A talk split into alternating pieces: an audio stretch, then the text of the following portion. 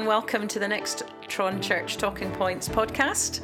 I'm here in a beautifully decorated green room with Josh Johnson and Paul Brennan, ready for a short conversation about the preaching on Sunday. I imagine some of you are washing dishes or commuting home from work or something like that on a Wednesday evening. I hope this will be on the beach. They might be sitting on a beach. You're doing well. You're on the beach somewhere. Yeah, that's right. Well, if you're sitting on a beach, this is particularly for you.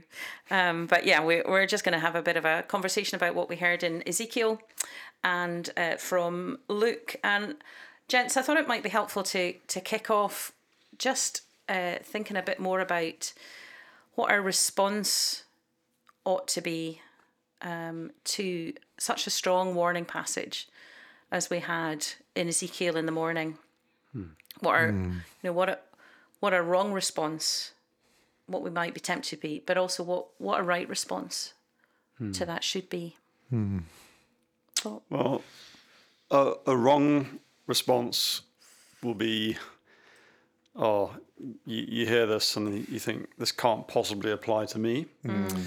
Now, it may not, but if the initial response is, this is for somebody else, this can't possibly be about me, then that's a sort of presumption, isn't it, that I can't possibly be at odds with the sovereign Lord.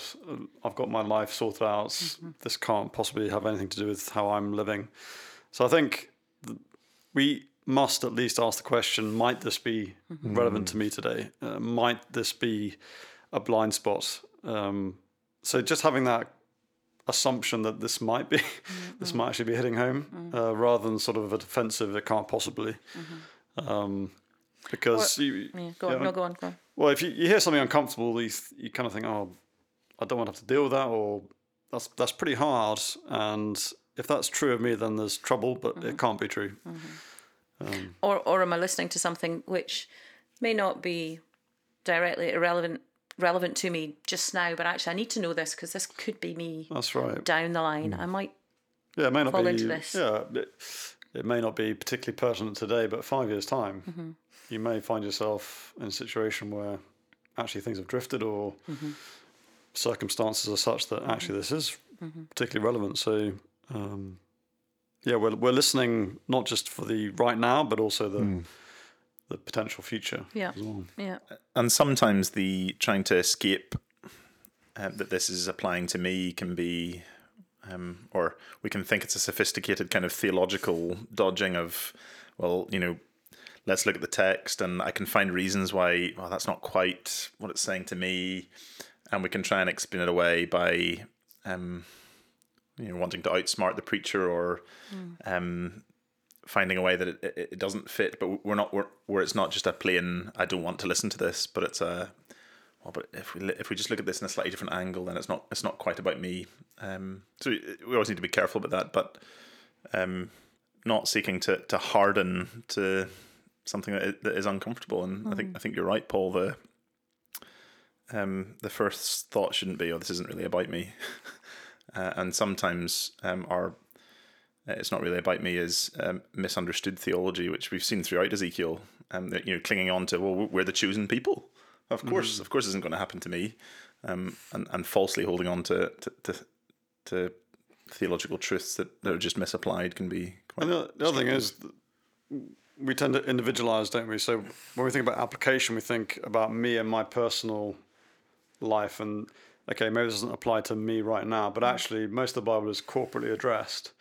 So this might be true of my brothers and sisters in this church, and there might be folk in the church for whom these are particular issues, and that impacts me as well because therefore it is actually true of us, because we are part of that. That's right, that gathering. And it's quite hard to hear difficult things said about a corporate church because that's everyone's on the hook then.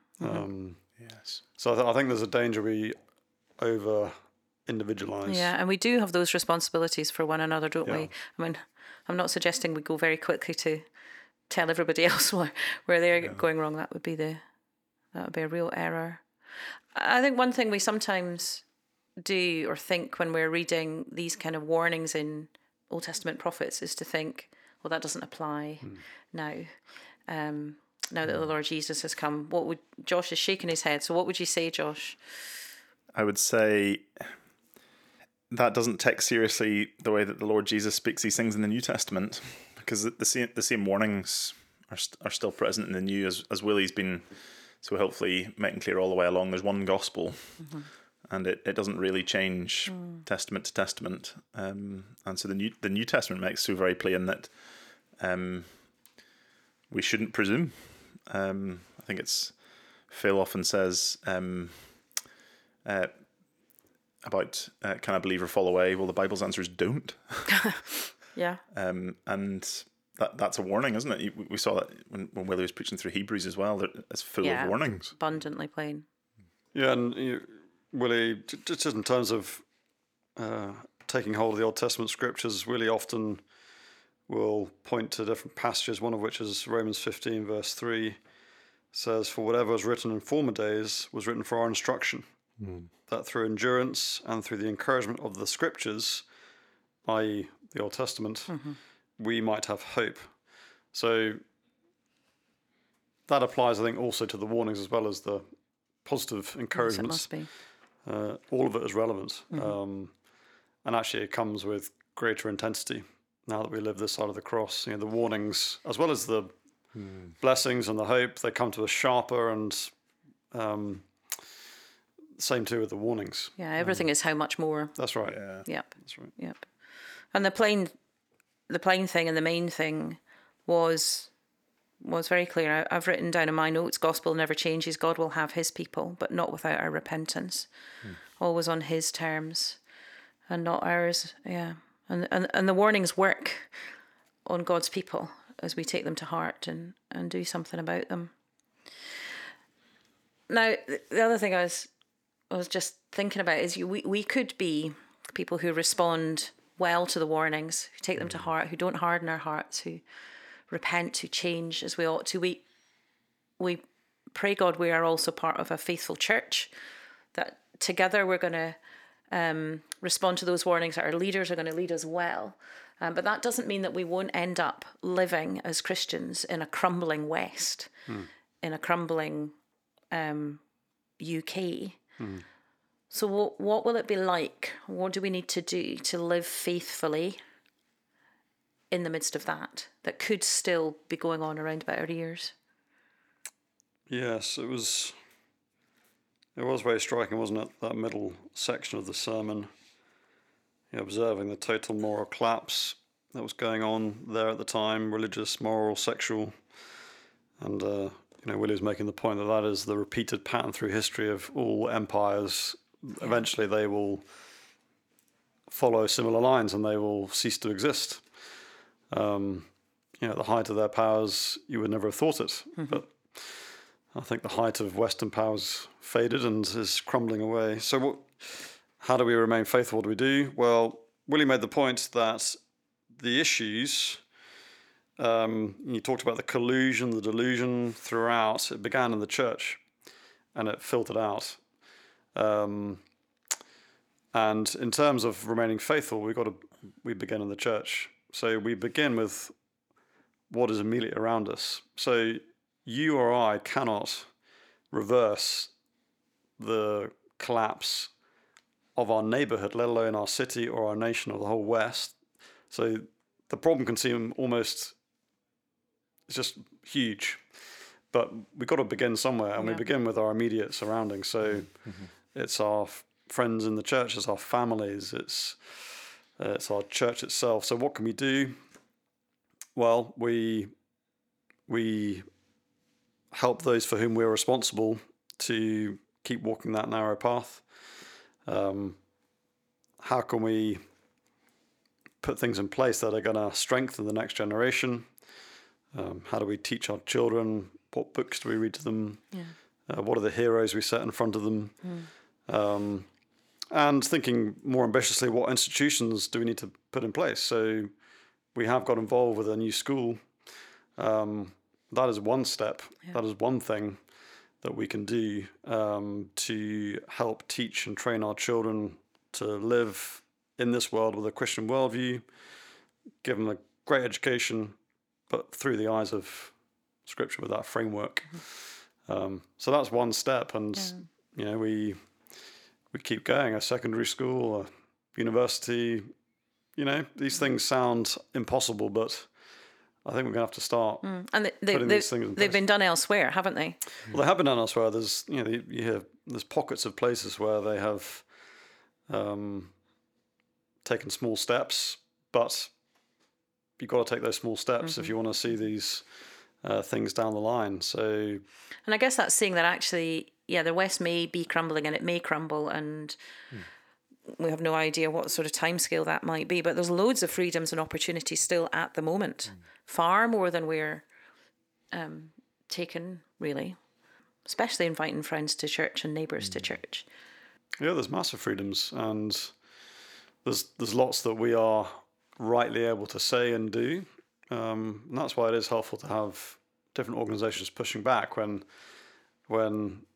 the police or government agencies or ministers overstep, and they do all the time. You know, there's a tendency to think that, you know, our governing authorities are always on the right side of the line, but they always overstep, and so it is right to push back and to ensure that the rule of law is being exercised. So there's more freedom than we are maybe led to believe by our media elite.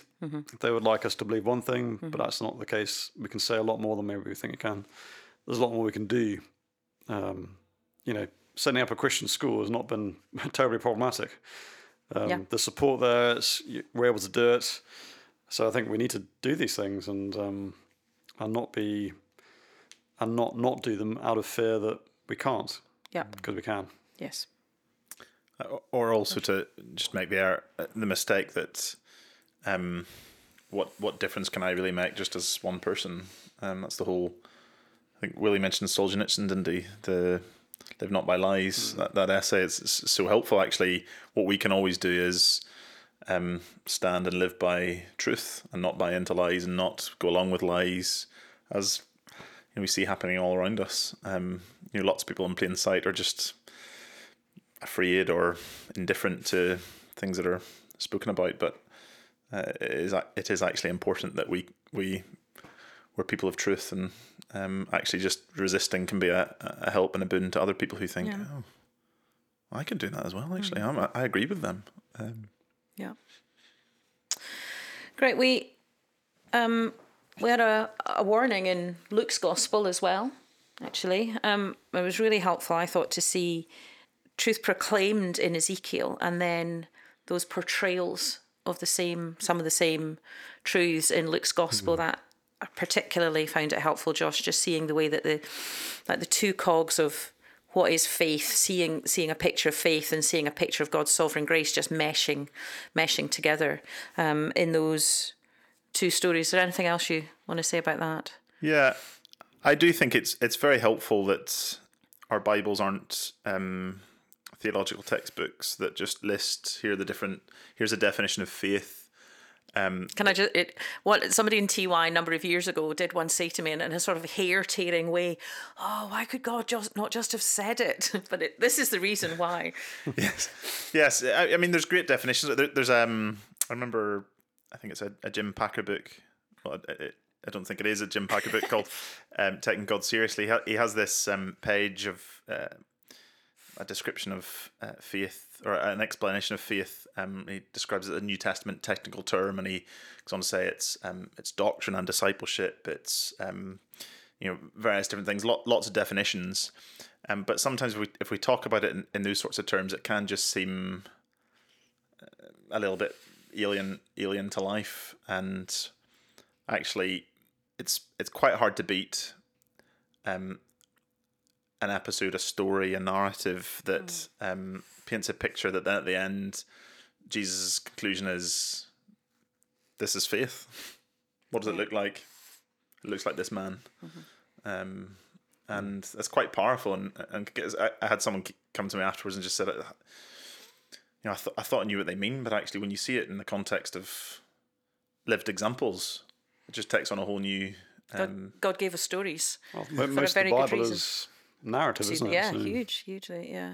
And it's helpful because the fact that it's faith and grace worked out, it's the different aspects of, what's our part in it? Well, it's recognizing that we're not actually worthy, we don't deserve it. You know, we can list our credentials all we want, but what counts is, as Mary sings, those of a humble estate, mm-hmm. those who recognize their unworthiness, but don't just stay there. Mm-hmm. Actually realize, I need to come to Jesus, and I can trust him. Sure. So that's our part in it. And of course, we knew theologically, and the story alongside it is that God's sovereign grace is at work, and ultimately we know it's his kindness that enables us to actually humble ourselves and all the rest. But we can't control that. We can just hear God's word and respond to it. Mm-hmm. But at play as well is when we get to the point of brokenness and helplessness, and we realise all of that. Actually, that's the Lord God extending very compassionately mm-hmm. His hand of grace to us. Mm-hmm. And dead men get up. Yeah, dead men get up. Fantastic little phrase, isn't it? It's what a stretch of the English language. Yeah. How shall I put this? The dead man got up. Yeah. But enables what he commands. As you say, Agnes, it's wonderful stories of salvation and all the rest, but it does also come with a miraculous, in a sense, example of faith where you wouldn't expect it. That was the focus. Mm-hmm. But then just that little note of, but what about Israel? Yeah. This isn't happening in Nain by accident. Mm. This is just down the road from where you failed before. And it's that presumption, isn't it? I'm all right, Jack. We're Israel. We're okay. And it's dangerous. It's highly dangerous to have a hard heart and to not be willing to humble yourself, as that centurion did. Mm. Yeah. And we ended just with that glorious description of life, which salvation brings. I was going to tease Josh at this point, but I won't. You can ask me how I was going to tease, but I won't do it quite so publicly. Tie that in with Genesis, Josh. Sure. Yes. I just recall when Willie was preaching through the early chapters of Genesis, just so helpfully drawing out the curse of death in Genesis 3 isn't just that we're going to die. It's far more than that. It doesn't just mean that a day will come when our heart stops beating and our lungs will no longer have breath in them. It's far, far, far more significant than that. And so what I quoted from James Philip is just absolutely right. It's only really fully and truly understood from a theological perspective. It's the wages of sin. It's the undoing and reversal of everything good. And so that picture of salvation. Just say that again: the undoing and reversal of everything good. Yes. So that's the picture. Genesis 2 pictures life. So that wonderful working out of man in the garden, his purpose, enjoying everything good, enjoying God's provision, his protection, his purpose, relationship with him. It's another story, isn't it? Yeah, that's a portrayal. Yeah, life in all of its glorious fullness, and then the curse for disobedience, for rebellion, is the flipping around of all of that, the reverse of it, the loss of all of that, the loss of it forever, and that's actually the death that's primarily involved in. The Bible's portrayal of our state. So when Paul talks in Ephesians 2 about we were dead in our trespasses and sins, it doesn't mean that we're physically dead, because of course it doesn't. It's talking about our state. Mm-hmm. It means that we were under judgment, and that was only going to be where we possibly could be.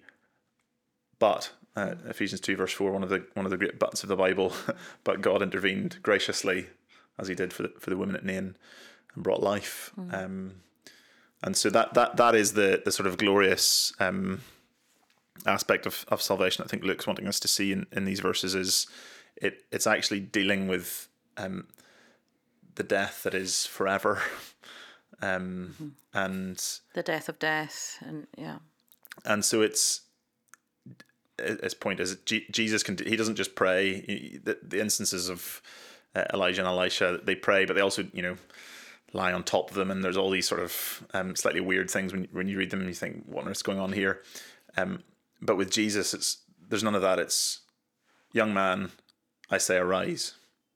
And he can do that because he's already defeated Satan in the wilderness, and that's set in motion the ultimate victory he'll achieve at the cross. And so he isn't just saying to death, well, we're going to put you off for a bit. He's saying, no, I've mastered you. I've bested you, and I've dealt with the cause of it, so that sin is actually defeated and overcome, and so death is nowhere to go. Yeah, wonderful. We've got so much to enjoy, don't we? So much of that life to enjoy together. You talked about no fear of death, because of the defeat of death by the Lord Jesus and the salvation that we have by grace through faith. It's a wonderful, it is a wonderful picture of salvation, and we're going to see more of them in the coming weeks. That's what these chapters are all about. But what a wonderful place to start. Great. Sin dealt with, death defeated. Great. I think we'll call the conversation to a halt there, gents. As we've been chatting, I thought about one other thing about we're just chatting about living faithfully in the crumbling West. Many people heard Willie's excellent talk on Rutherford on Wednesday night. It was really exceptional. One other thing Willie was encouraging us to pray for men like him with the stature and courage to speak truth to power. He also recommended a book, which I'm going to order. So it will be coming to a book room near you. I can't remember what it was called. Can you remember what it was called? The Donald MacLeod book. Oh, I can't remember what it's called. Therefore the truth I speak, was it? I can't remember. We don't know what it's called, but I've got it written down somewhere, and I'm going to order it. So it'll appear in a book room. So if you're a reader and would like to read a bit more about that era and Rutherford. And there's a sequel to that book as well. There's 2 volumes of these books. Is that right? Well. If it sells well, we'll get volume 2. and on Sunday, God willing, Phil will be carrying on in Kings. We think. He's not sure yet. It's only Monday. It's not just that recorded. We don't know. Phil doesn't know. And Josh will be carrying on in Luke's Gospel. So we'll be carrying on, I think it's through to verse 35. So the church update will let you know what that is. So thank you very much for tuning in for Talking Points. Until next week.